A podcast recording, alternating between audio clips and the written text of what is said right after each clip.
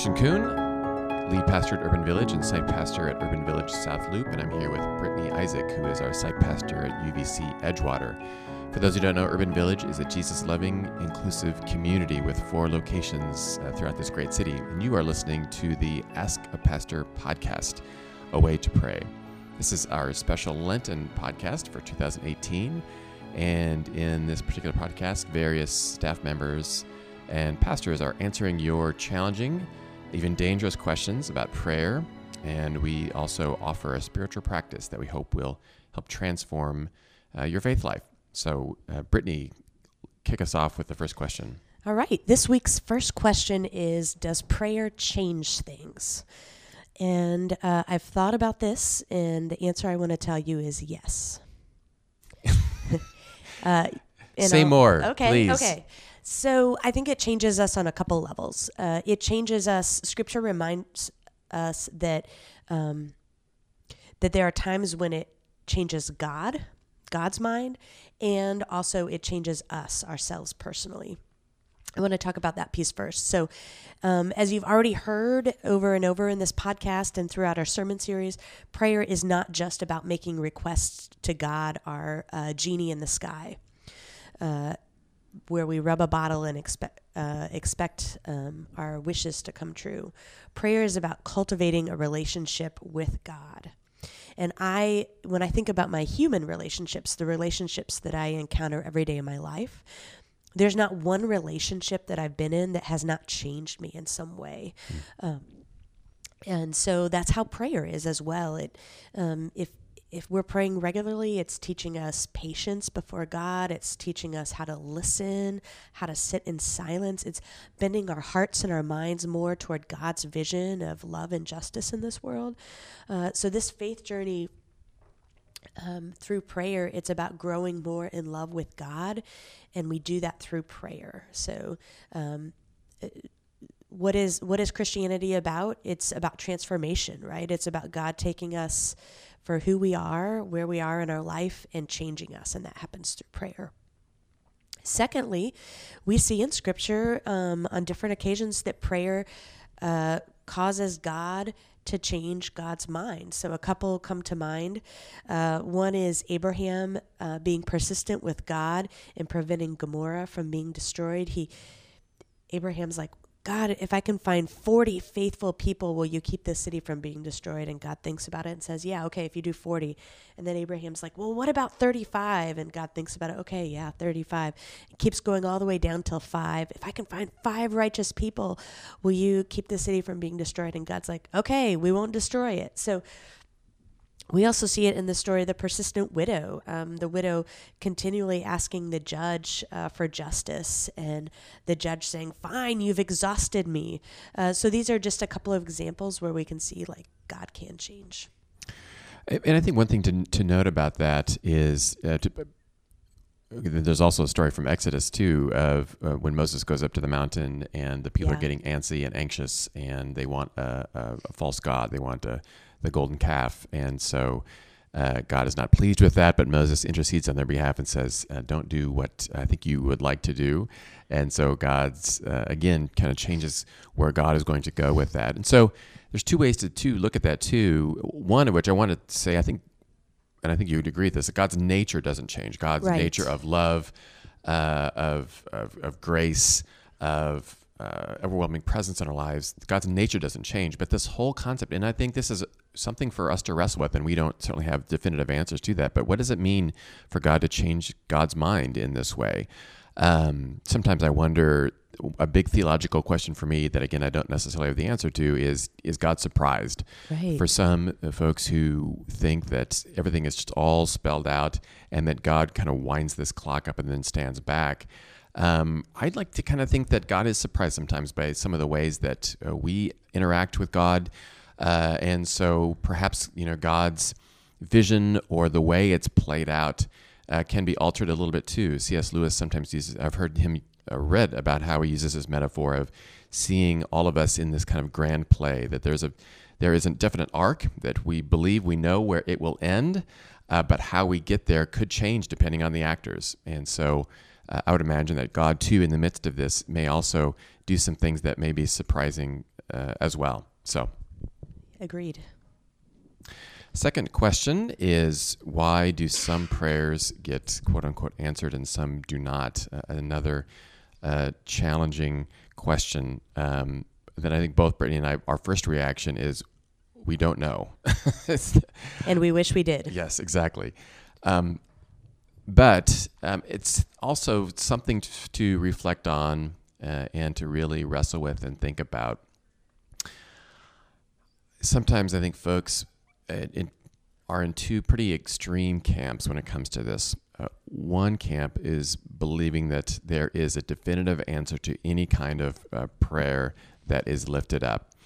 Uh, and they may say essentially they may uh, boil it down to it's either a yes or a no and they may think well god is saying no to this request and there must be a reason for it. And so i think sometimes the dangerous thing about that is if you're think of worst case scenario if your child has uh, uh, leukemia and you lift this child up to god and the child passes away and so you say well so clearly god is saying no to this request which i think paints god in a pretty awful light that god is making a decision like yes this child should die of cancer so I think that's one extreme, always thinking that's a simple answer to our prayers. On the other end, I think are folks who maybe don't believe that God intercedes at all, uh, and that when we pray, it leans more on you had mentioned earlier, which I agree with, is that uh, that we our nature is changed, but that God does not intercede in any way at all when we lift up our prayers to God.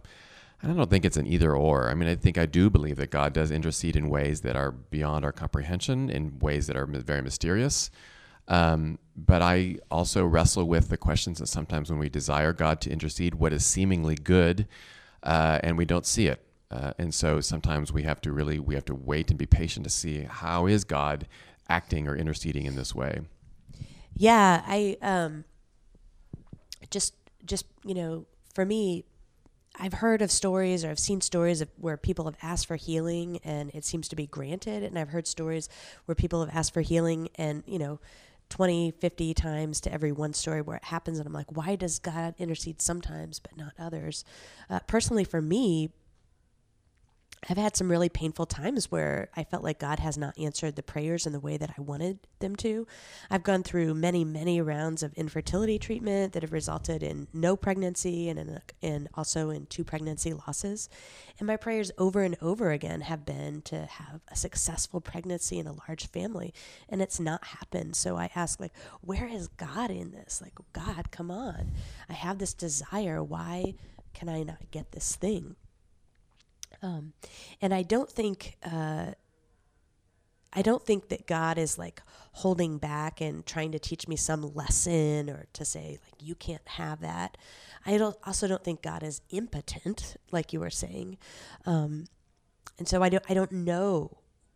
I don't know what God's doing, but I I trust that God is. Uh, present with me and faithful with me. Um, I really hold on to the passage of Romans 8:28, which is that we know that all things work together for good for those who love God and are called according to His purposes. So I, I think though we can't always see that good except for looking back.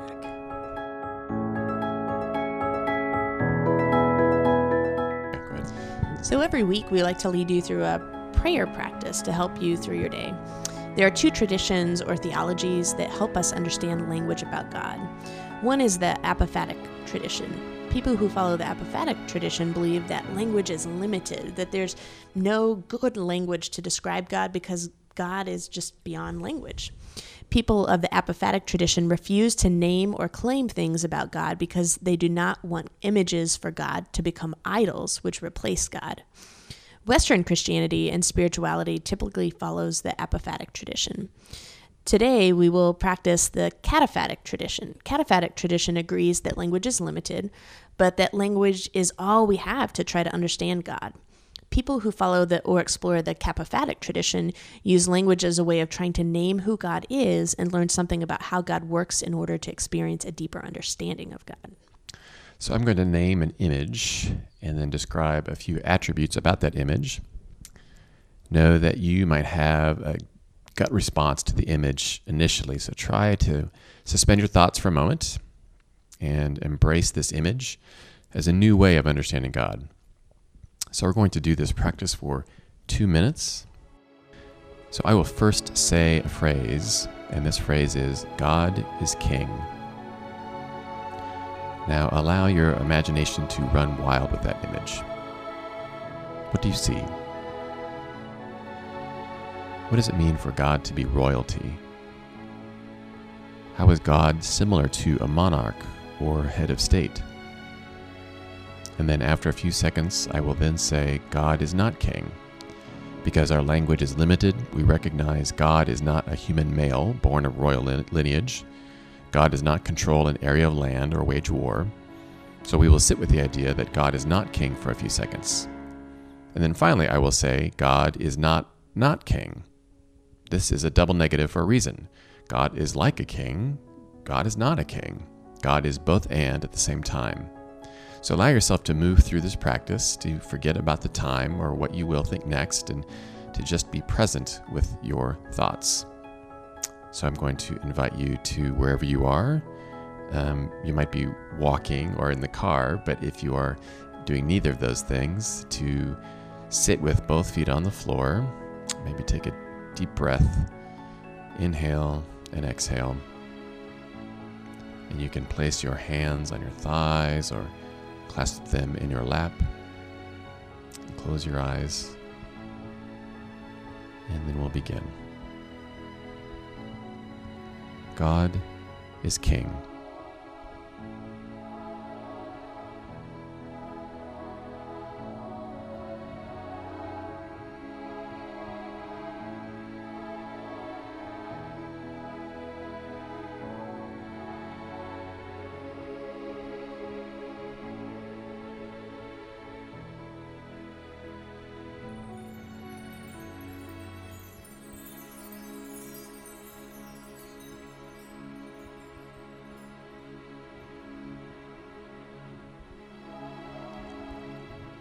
God is not king.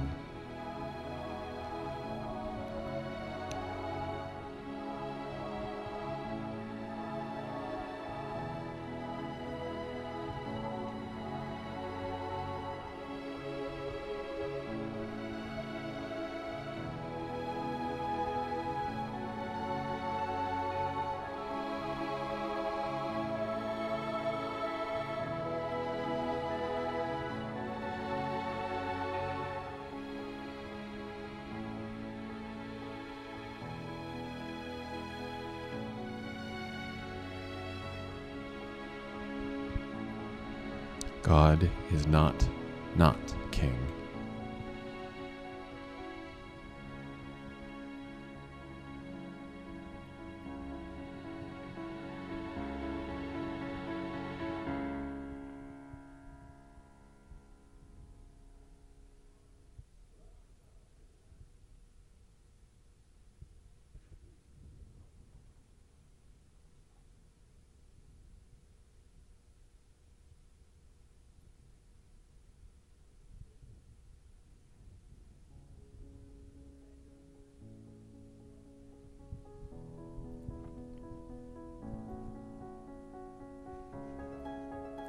Thanks so much for listening to the Ask a Pastor podcast, A Way to Pray. If this podcast is giving you life this week, consider giving financially to UVC on our website at um, urbanvillagechurch.org slash give. At our website, you can also learn more about the bold, inclusive, relevant ministry at Urban Village Church. Again, that's urbanvillagechurch.org. On Facebook and Instagram, I believe we're at UV Church. That's it. Um, if you live in the Chicagoland area, we would love to see you in worship at one of our four sites across the city. You can send your Ask a Pastor questions to info at urbanvillagechurch.org. So, friends, may you begin to have the courage to build a prayer life with God. May the questions bubble up in your hearts. May you Ask them to a loving God. May you have the patience to sit with these questions. And may you have the ability to listen to the many ways that God is speaking to us. And may it be so for you in your own life, your own prayer life too. Thank you again for listening.